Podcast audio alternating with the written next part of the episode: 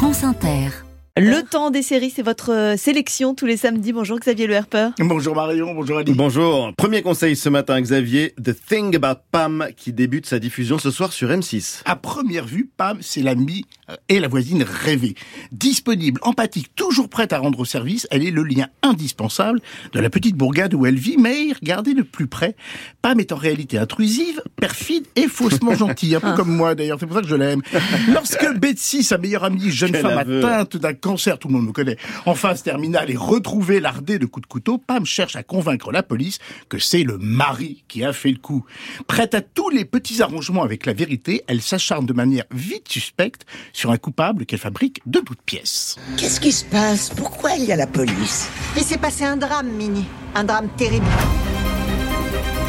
C'est ma femme. Elle est morte.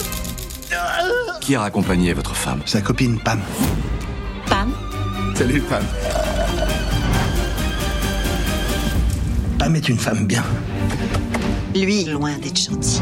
J'ai rien fait, je le jure. Tu, tu, tu, tu, tu, tu. Vous êtes souffrante, je prends soin de vous.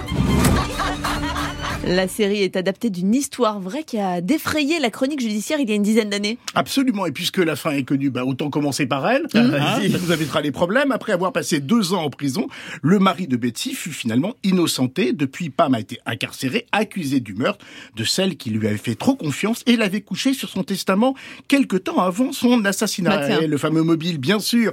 De ce fait divers sordide, la série tire un feuilleton narquois et pervers, une sorte de Desperate Housewives, version tragique, voix off caustique, distanciation ironique de la mise en scène, interprétation appuyée.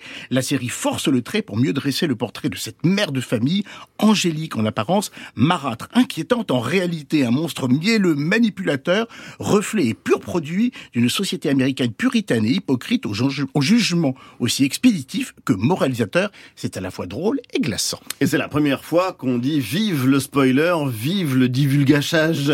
Ah ben comme ça, on, on- aucun risque. Aucun risque et pourtant on prend du plaisir à la regarder. Ah ouais, c'est formidable. Et vous nous recommandez aussi, Xavier, de découvrir euh, le formidable One Piece sur Netflix. Bah, vous l'avez dit, j'ai rien à rajouter. hein. Sur le papier, on misait guère et moi le premier sur cette version live du manga d'Eiichiro Oda, vendu à plus de 500 millions d'exemplaires, et puis adapté à la télévision et au cinéma sous forme de programme d'animation assez criard et incompréhensible, en tout cas pour l'adulte que je suis. J'y allais donc plus qu'à reculons, mais après huit épisodes avalés en binge-watching, c'est-à-dire d'un seul coup, je l'affirme haut et fort, c'est une réussite absolue. Cette histoire d'ado hirsute, apprenti pirate, capable d'allonger ses membres comme tous les ados, après avoir mangé un fruit du démon, eh bien la série est inventive, généreuse et formidablement interprétée, mais elle vaut surtout pour la mise en scène haute volée, trait d'union entre l'univers de Tim Burton et les films de kung-fu à la sauce hongkongaise. C'est peu dire, déjanté et complètement jouissif. Et on demande déjà une deuxième saison. Merci infiniment, Xavier Le Et je la réclame avec vous, Ali.